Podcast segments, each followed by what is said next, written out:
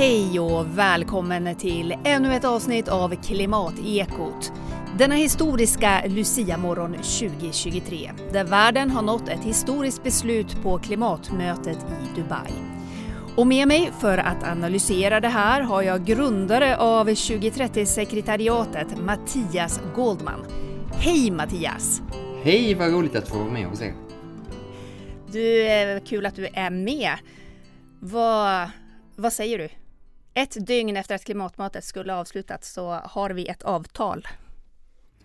Ja men precis så är det och eh, det är ju alltid med en lättnadens suck man eh, tar eh, emot de här, följer förhandlingarna in i det sista. Man är rädd att det kanske inte blir något alls, att det bara kollapsar. Och det gör ju att både jag och eh, kanske många andra är, är liksom överdrivet positiva. Man är, man är så glad att det åtminstone blev någonting. Men nu har jag hunnit precis sitta och titta och gå igenom paragraferna och subparagraferna i the United Arab Emirates konsensus som är det centrala dokumentet då. Eh, det man med en mening kan slå fast är att eh, vi kan inte luta oss tillbaks. Vi har en central roll i att tillsammans se till att vi klarar klimatutmaningen. Och genast la du lite sorti på glädjen här. ja, precis så är det ju. Nej, men det är ju eh, något väldigt fint i att världen för 28 året i rad träffas och enas om att vi ska klara klimatutmaningen. Samtidigt är det ju något väldigt frustrerande över att klimatforskningen så tydligt slår fast hur snabbt och djupt eh, utsläppen måste minska. Och att när alla vet om detta och alla vill, tänker jag, eh, vårt gemensamma bästa, så blir det ändå så oerhört mycket svåra knutar och så mycket troll i bollen så att det är nu ett avtal med fantastiskt många eh, riktigt stora allvarliga kryphål som vi måste eh, se som en slags golv man står på och sen så vet vi att golvet är inte byggnaden, det allra mesta gör man på andra håll. Mm, ja men precis. Och vi ska, vi ska grotta ner oss lite djupare i avtalet alldeles strax. Eh, vi ska bara vara lite granna kvar i det här positiva över att vi faktiskt ändå har fått en formulering kring eh Eh, en övergång bort från fossila bränslen blev slutliga formuleringen. Eh, hur stark är den formuleringen? Den är eh, svag därför att eh, det, det, är svag, ordvalen är typen av uh, face down istället för face out. Och uh, det man tydligast pekar ut som måste bort är det man kallar unabated coal. Alltså till att börja med så är det kolkraften bara och det är inte ens all kolkraft utan bara den som inte har utsläppsminskande teknik. Och eh, tyvärr får man konstatera att det här är så långt det gick att komma nu. Det är lätt att skylla på ordförandeskapet, att det är en VD för ett olje och gasbolag som håller i förhandlingarna. Men jag tror ärligt talat att det är inte där den stora knuten nu är, utan det är att väldigt stora delar av världen fortsatt är väldigt beroende av de fossila bränslena för sina intäkter. Och många skyller på Saudi och sådär va, men bakom dem så tror jag att också USA och Kina till exempel, alltså världens två största ekonomier, också har eh, ganska svårt att så snabbt som det behövs lämna fossilerna bakom sig. Vi behöver fortsätta ha ett stenhårt tryck på dem och inte tro att det där löser sig på ett par veckor i Dubai eller någon annanstans. Mm. Har man satt någon tidsram överhuvudtaget på det här? Där eh, kommer du till en annan av de riktigt stora kryphålen här, att det finns eh, ganska vaga skrivningar om minskningar till mitten av detta århundrade. Däremot så slog ju eh, IPCC, klimatforskarna, fast eh, ganska konkret att vi till 2030 behöver minska klimatpåverkan med 43 procent och med 60 procent till 2035 om, om, om jag minns rätt och så ska vi hitta eh, net zero till, till mitten av detta sekel. Och där skulle man ju vilja se en konkret plan. Men det klarar inte FN att skapa konsensus kring och det är ju så man fattar beslut på de här klimatförhandlingarna. Vilket betyder att då blir det desto viktigare att vi till exempel på EU-nivå och som medlemsland i EU och som medlemsland i FN visar vägen framåt, Sverige alltså. Mm. Men jag tänker att visst är det ju ändå ganska sjukt som du var inne på just från början sådär att man blir så otroligt glad över eh, en sån här vag formulering. Vi hade glädjetjut hemma. Min nioåring sprang runt och gjorde kullerbyttor och eh, var superglad liksom att äntligen har de enats om någonting. Eh, vad är det, alltså vad, vad säger de om det? det, jag har nu varit på många eh, klimatmöten, däremot så eh, avstod jag från årets eh, just utifrån det upplägg som jag tyckte var otillräckligt. Men också faktiskt för att det går alldeles utmärkt att göra som din son gjorde, att följa ganska mycket av det på, på nätet. Och då kan man också följa fler förhandlingsspråk samtidigt istället för att springa mellan det ena och det andra. Och alla har följt samma logik, de här 28 koppen. Att man kommer dit med förväntningar, sen så ser allting mycket, mycket svårare ut än, än vad det verkade först. Det finns värre låsningar än vad man hoppades på. Man kommer mindre långt än man hoppats när det närmar sig deadline. Och det går rykten om att det kanske helt kollapsar. Och dessutom finns det en historik av att man ibland har behövt ha det man kallar för BIS, alltså extra möten. Eh, och allt det här gör att man då till slut, och också av ren utmattning, till slut tycka att gud vad gött, vi kom överens om någonting i alla fall. Och den då som, alldeles nyss innan vi spelade in, så undrade jag om till exempel Kuba som representerar G77, alltså många av de fattigare länderna, och Samoa alltså, som representerar öländerna, alltså de som sjunker om, om, om vi inte hejdar detta.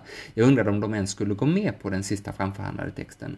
Och när de då säger att vi är skarpt kritiska, det här betyder inte att vi ens tryggar vår gemensamma framtid, men vi går med på dokumentet, då ut, utbrister nästan de här kullerbyttorna som din nioåring gjorde, då utbrister det äh, applåder i lokalen fast man ju vet att det här i grunden inte förtjänar våra applåder utan det är den här att gud vad gött att vi var nu inte en partypooper här och, utan liksom omfamna det vi trots allt fick.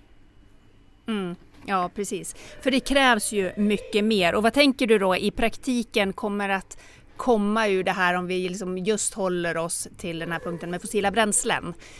Vad, vad kommer att ske?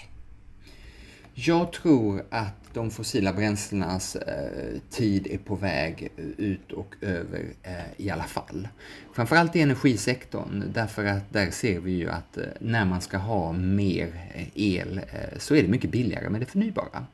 Men också på transportsektorn, där jag tror att den som funderar på vilken blir min nästa bil eller hur ser fordonsindustrins framtid ut, den tänker helt självklart att det där går på el och inte på fossil eh, diktaturolja. Eh, så att eh, vi kan med klimatmötet i ryggen påskynda den omställningen något därför att de som mest ihärdigt försvarar fossilindustrin, de har ändå gått med på de förvisso svaga men ändå skrivningar som nu finns om att det fossila eh, hör forntiden till och inte en del av framtidens eh, lösningar. Även om, som vi var inne på, så är det svaga skrivningar men det, det är ändå, man, man ser början till slutet för fossilerna. Det här är deras dödsdans vi bevittnar. Mm. Det här mötet har ju fått mycket kritik för att det hålls i Dubai och alla dessa oljelobbyister som har funnits på plats. Vad jag förstår så har det varit rekordmånga oljelobbyister. Eh, skulle du säga att de har lyckats eller misslyckats under detta möte?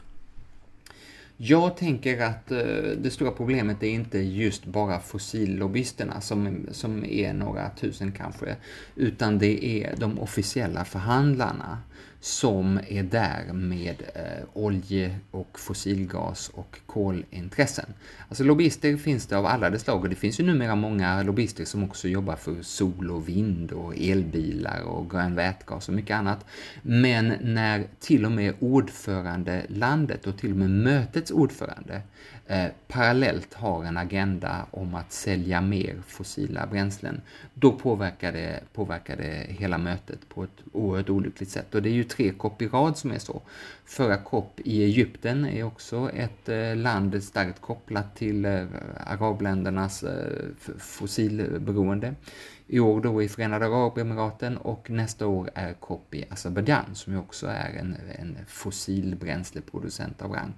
Så att jag tror att man, eh, det är lätt att peka ut att dessa lobbyister borde inte få vara där, men jag gillar faktiskt att ha dialogen med oljeindustrin. Det allvarliga är när det är de som avgör både dagordningen och besluten. Mm, just det. Eh, man har ju också kommit överens om att trefaldiga förnybar energi och att fördubbla energieffektiviseringen. Vad betyder det då i praktiken? Eh, men en anledning att man kunde komma överens om det var att det är ungefär det som ändå sker. Eh, det går snabbt nu omställningen bort från det, in i det förnybara. Och eh, klimatnyttan av mer förnybart är ju faktiskt noll, så länge man inte i andra änden knuffar ut det fossila. Så därför hade jag hoppats att när man redan i början på mötet fick över 110 länder som sa att vi ska göra just detta, tredubbla det förnybara och eh, fördubbla effektiviseringstakten, att man vid slutet av mötet också tydligare skulle kunna berätta, inte bara vad som ska in, utan också vad som måste eh, ut. Det som är lite bra med, det här, med de här målen, är, eller det är bra, det är bra mål. Jag är inte alls emot dem, de är bara otillräckliga eftersom vi inte vet vad som ska bort. Men det som är ovanligt med dem är att många andra mål som man enats om genom åren, eh, de följs inte upp på något specifikt sätt. Men här tog EU initiativet till båda de målen och eh, har gett i uppdrag och finansierar att internationella energiorganet IEA och IRENA, internationella förnybara energiorganet, de tillsammans ska årligen utvärdera och inför COP berätta hur går det då? Och den pressen behöver vi alla på oss att leverera på. Inte minst här hemma i Sverige har vi faktiskt också ett, eh, ett omställningsmål till ökad eh, effektivitet, fördubblad effektivitet till 2030 per, per krona räknat, som jag tror att nästan ingen någonsin bryr sig om därför att det inte har den här tydliga uppföljningsmekanismen. Mm. Hur skulle du recensera EUs arbete då i, i, på det här klimatmötet? Eh, jag är väldigt orolig faktiskt att det vi sett från EU nu, som jag tycker har varit bra, eh, det är eh, slutet på en era. Eh, under eh, de senaste åren har EU verkligen flyttat fram positionerna på klimatområdet så att man ofta är samstämmig med de mest radikala i miljörörelsen. Och, så att jag som en gång var EU-kritiker tvärtom nu verkligen är oerhört positiv till att vi ska bli den första klimatneutrala regionen i världen. Men det är EU-kommissionärens ordförande van der Leyen och förre eh, kommissionären Timmermans arbete i hög utsträckning.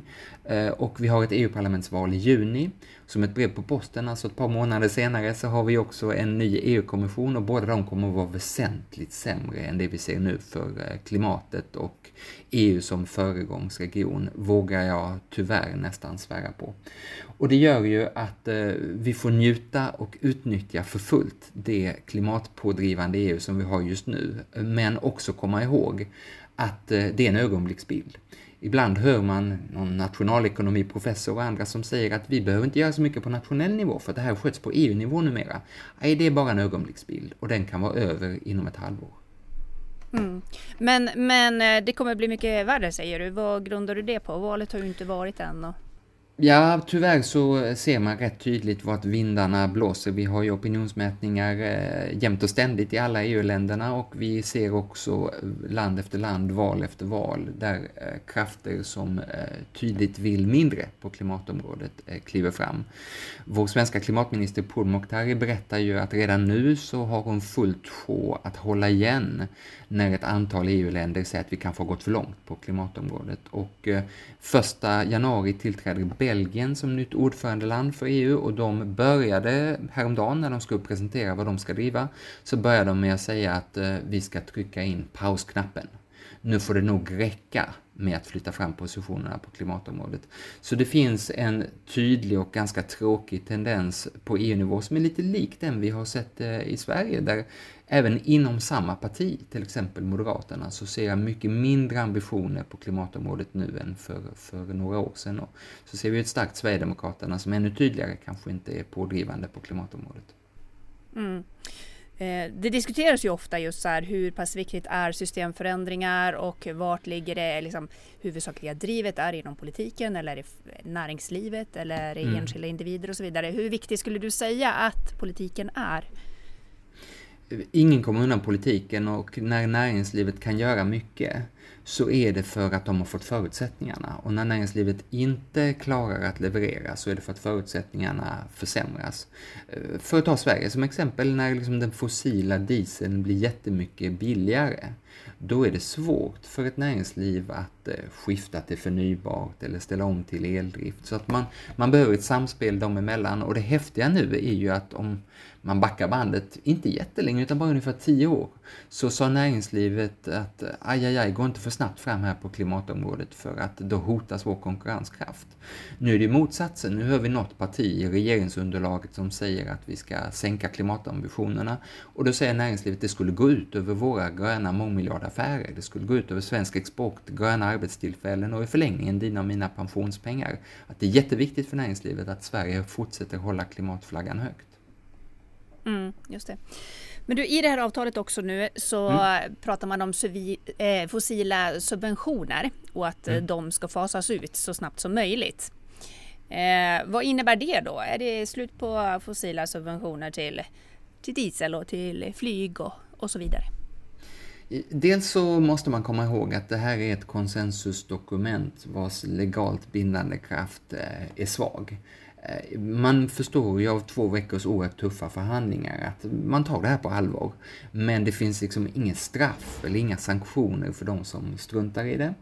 Och sen den här subventionsskrivningen, den är i princip identisk med den vi fick på eh, förra klimatmötet där man har pekat ut att inefficient subsidies ska fasas ut. Och eh, vad är då en effektiv eller ineffektiv subvention till det fossila? Det är inte alls definierat utan det är upp till var och en att bedöma. Och är den ineffektiv kan man väl säga att då finns det väl förmodligen inte redan i dagsläget. Så, så att eh, risken finns ju att det här inte betyder särskilt mycket. Men det är också så med alla dessa klimatöverenskommelser att det är upp till dig och mig, miljörörelserna, engagerade medborgare, din nioåring, att alla hittar skrivningarna och utnyttjar dem till bristningsgränsen. Och just den här skrivningen kommer jag till exempel att använda väldigt mycket i diskussionerna med eh, politiken. Därför att när vi nu till årsskiftet i Sverige sänker priset vid pump på fossila drivmedel med fem spänn ungefär på, på dieseln per liter, ja då får man säga att juridiskt är det kanske inte emot vad man kommit överens nu eh, i, i Dubai, men det strider helt klart mot andemeningen i det som hela världen, inklusive Sverige, alldeles nu kommer överens om. Mm. Vad tror du att du kommer att få för gehör för det då, av nuvarande regering? Eh, jag tror att den nuvarande regeringen inte är det stora problemet utan regeringens samarbetsparti som ju tydligast har markerat att eh, detta med Sverige som föregångsland är de mindre intresserade av och eh, deras väljare är, är, är betjänta av billiga drivmedel vid pump. Jag tror att det är dumt tänkt därför att de som kör bil mest är inte de fattigaste. Eh, utan de fattigaste är de som sitter på bussen eller som kanske sitter hemma arbetslösa. Och eh, det är mycket bättre, berättar också Konjunkturinstitutet i en rapport häromdagen, att ha mer träffsäkra åtgärder för att eh, gynna de som, som drabbas av höga drivmedelspriser. Alltså höjt bostadsbidrag, höjt barnbidrag, höjt socialbidrag, den typen av satsningar. Och det präglar ju faktiskt också hela avtalet från Förenade Arabemiraten nu, att vi ska hitta smartare sätt att gynna utsatta människor än att just ha subventioner för fossila bränslen. Mm, just det. Eh, man pratar ju också om det här med infångning av koldioxid eh, i sektorer som har svårt att ställa om. Eh, men det här är ju teknik som vi fortfarande inte har för att göra i någon form av stor skala. Vad, spelar det någon roll att man pratar om det nu på ett sånt här möte? Ja, men det spelar roll. Eh, allt, man, allt som nämns kan man säga att det spelar roll. Eh, däremot så är det ju oklart, okej, okay, vad kommer man konkret att använda detta till då? Och att skrivningarna finns med där om till exempel CSTS-teknik, det är ju tyvärr eh, i hög utsträckning eh, ett uttryck för att eh, de som är kvar i fossileran vill vara kvar i fossileran och hitta på detta sättet. Jag tycker att CCS är bra, eller det är inte bara jag utan IPCC slår också fast att för att klara klimatmålen då är det en viktig beståndsdel är att fånga in koldioxid och eh, använda den till någonting eller stoppa den eh, under marken. Men Eh, vi hör nu fossilindustrin använda detta som argument för att tuta på ungefär som vanligt därför att det så småningom kan komma CCS. Tekniken är än så länge inte särskilt storskalig, inte särskilt mogen och inte särskilt kostnadseffektiv jämfört med andra sätt att minska utsläppen. Och därför finns det ju en risk att det här blir lite av en distraktion därför att vi har väldigt bråttom i klimatfrågan och det duger absolut inte att hålla på med business as usual med en slags ganska vag föreställning att det kommer bra teknik längre fram. Mm. Men där har vi ju också, tänker jag, eh, det här med att trefaldiga eh, förnybar energi, där pratas det ju väldigt mycket om kärnkraften och den tar ju tid att bygga. Det gör den ju och det är eh, spännande att, att eh, fundera på vad innebär detta för Sverige då? För Sverige har ju som position på årets COP lyft kärnkraften väldigt mycket. Eh, hittat ett avtal med till exempel USA om att man ska bygga mer kärnkraft. Och så samtidigt så, med alla dess fel och brister, eh, så slår ändå eh, slutdokumentet från årets klimatförhandlingar fast att utsläppsminskningar kan inte vänta. Och det viktigaste klimatmötet på länge är nästnästa, COP30 eh, i Brasilien, där alla länder ska skärpa sina nationally determined contributions. Och även om det inte står... det? Ja men det är bra, tack. Det blir så mycket lingo. Jo, men det är att varje land inom Parisavtalet ska visa hur man ska bidra till att vi klarar klimatmålen vi enats om. Och man ska eh, över tid skärpa dessa åtaganden. Och sen så står det också i det här gemensamma avtalet nu från, från Dubai att eh, det står inte specifikt vad vi måste göra, men det står att forskningen slår fast att utsläppen måste minska med 43 procent till 2030. Och då går det ju inte att komma med en teknik som, eh, hur bra eller dålig den är kan man diskutera, men att den inte är på plats till 2030 är helt självklart och då måste man visa andra åtgärder för att vara i linje med eh, andemeningen av det här avtalet. Mm. Men var tror du att vi är någonstans 2030 då? 2030 eh, hoppas jag att eh, EU håller fast vid sitt Fit for 55, alltså att vi ska minska klimatpåverkan snabbast av alla regioner i världen på väg mot klimatneutralitet. Jag hoppas att Sveriges nuvarande klimatmål eh, ligger fast, där vi har världens tuffaste, att vi ska minska transportsektorns klimatpåverkan med 70% till 20, jämfört med 2010. Men där vi också har regeringspartier som säger att det där kanske vi ska strunta i, vi kan göra mer senare istället. Och där är ju klimatforskningen oerhört tydlig, att det, liksom, det är de ackumulerade utsläppen som betyder någonting. Det är inte så att man kan liksom köra full fart fram till 2030 och sen nolla och så är allt bra, utan den där utsläppsminskningen måste sätta full fart nu. Koldioxid är ju lite som ett badkar kan man säga, att eh, det, det, stannar länge i atmosfären och eh, det är som att ha proppen i, i badkaret. Man måste verkligen sluta fylla på för att inte badkaret ska svämma över. Det räcker inte bara att skruva åt kranarna lite grann. Mm. Men det här 1,5 graders målet då? Eh, tittar man på forskningen så blir det ju svårare och svårare att eh, vi faktiskt ska nå det här. Men det är fortfarande det man pratar om på klimatmöten sådär att eh, åtgärderna ska ske för att klara 1,5 grader. Eh, vad säger du om det? Keep 1.5 alive är ju verkligen miljörörelsens eh, slogan och det som kanske också blev liksom den största Eh, Eh, riktiga konkreta vinsten med Parisavtalet, att man inte bara då enades om tvågradersmålet utan slog fast att vi ska klara så nära 1,5 som möjligt. Och sen dess har ju forskningen blivit allt tydligare med att det gör otrolig skillnad. En halv grad kan man ju som lyssnare på podden här tänka att det gör väl ingen skillnad alls, jag kan inte ens märka det.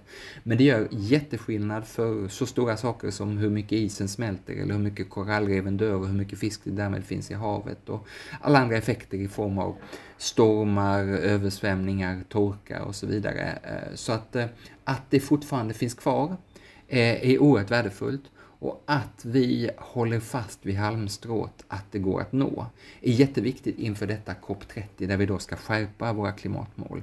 Och vad är det vi ska skärpa dem visavi är ju frågan. Vore det bara visavi tvågradersmålet, ja då kunde vi Eh, har en mycket lägre eh, krav på oss själva och lägre ambitionsnivå och lägre takt än vad som nu krävs. Så att, eh, det är superviktigt även om det finns förstås en risk att vi bommar en och en halv. Den risken får man säga är överhängande. Men eh, 1,6 är fortfarande mycket bättre än 2 och, eh, och så vidare. Va? Så varje decimal som vi, som, som vi inte missar är, är det centrala i detta och då är 1,5 ett bra riktmärke. Mm. Du, en av de allra första grejerna som man enades om på, på det här mötet, det var en klimatfond. Eh, och det jublades det mycket över, men det blev inte så mycket pengar i den här fonden. Nej, där tycker jag att man eh, får anstränga sig mer än vad till och med jag pallar för att säga att glaset är halvfullt. Eh, det behövs eh, hundratals miljarder för att hantera de ofrånkomliga skador som klimatförändringarna nu leder till. Och den här fonden då för förluster och skador, loss and damage, den har fått hundratals miljoner istället. Det mest pinsamma tycker jag var när USA gav 17 miljoner dollar. Och jag tror att det var ordförande som, som hörde fel sa att det, det, var väl billion som avsyftades, men det var det inte, det var million. Och då har man från början, tycker jag, punkterat den här fonden, berättat att den är helt perifer och berättat att det inte finns någon önskan att i grunden bistå länder som verkligen drabbas så allvarligt så att det kanske inte ens går att eh, leva kvar där man har levat i tusentals år. Mm, tror du att den kommer att få någon form av eh, betydelse framgent? Att det faktiskt kommer att eh, bli tillräckligt med pengar i den här fonden? Eller är det bara liksom fint snack? Ja, men det, alltså man ska inte underskatta snack. Eh, du, har, du har rätt i liksom det som ligger i din fråga där, att det, det, kommer nog inte att finnas jättemycket pengar i den här fonden. Därför att det var ju år som det var eh, upplagt läge för att få applåder och beröm om man var bland de första som stoppade in pengar i fonden. Eh, det finns mindre kvar av den goodwill-effekten framgent och vi ser att andra viktiga fonder som Gröna klimatfonden och anpassningsfonden är också skriande tomma och har ju redan ett bra track record av att vara kostnadseffektiva i sitt klimatarbete medan Loss and Damage-fonden vet vi faktiskt inte alls hur effektiv den kommer vara. Så att när det gäller att, vad den kommer att åstadkomma, inte mycket. Men vad har den för betydelse i klimatförhandlingarna? Väldigt stor. Eh, fjolårets klimatmöte hade havererat om man inte hade kommit vidare på Loss and Damage. Årets möte fick, eh, trots allt, jag har ju varit jättekritisk mot det här mötet, men trots allt fick det en slags smakstart som ledde till att vi kom på något sätt i mål nu i alla fall, på grund av dessa futtiga summor men ändå summor till loss and damage. Så att, liksom, det hjälper absolut inte Samoa eller Nepal eller eh, ens liksom Sveriges klimatdrabbade, men det hjälper förhandlingarna. Mm, just det. Eh, är det någonting annat som du tycker så här sticker ut under det här mötet? Jag är, är, sugen på att lite prata om, om Sveriges roll eh, eftersom vi nog har mest lyssnare hemma i Sverige, även om många pluggar svenska på Duolingo. Och jag tänker att genom åren har vi eh, varit en, en, en stjärna, en North Star som man säger på förhandlingarna, som många har inspirerats av och många har hänvisats eh, till. Och den där eh, effekten finns delvis kvar. Jag vet att många har inspirerats av att gå förbi Sveriges officiella paviljong som Business Sweden leder och där man kan se eh, exempel på det fossilfria stålet och den klimatneutrala cementen och de världsledande elbilarna och bussarna och lastbilarna och mycket annat som Sverige tar position i att vara ledande i omställningen. Och, och, det är lite som du frågade om för en stund sedan, att vi ser ett näringsliv som är på. Vi ser ett näringsliv som förstår att det fossila hör till eh, forntiden och att vara ledande i omställningen är jättebra. Och sen så eh, tycker jag att vi har märkt en eh, frustrerad klimatminister som eh, ju har ett track record av, av, att vara väl så klimatengagerad som nästan någon av oss som lyssnar på den här podden. Men som ju eh, inför öppen ridå beklagar att hon måste företräda en regering som vill sänka priserna på fossila drivmedel, som vill skjuta på flera av klimatmålen eller rent av riva upp dem.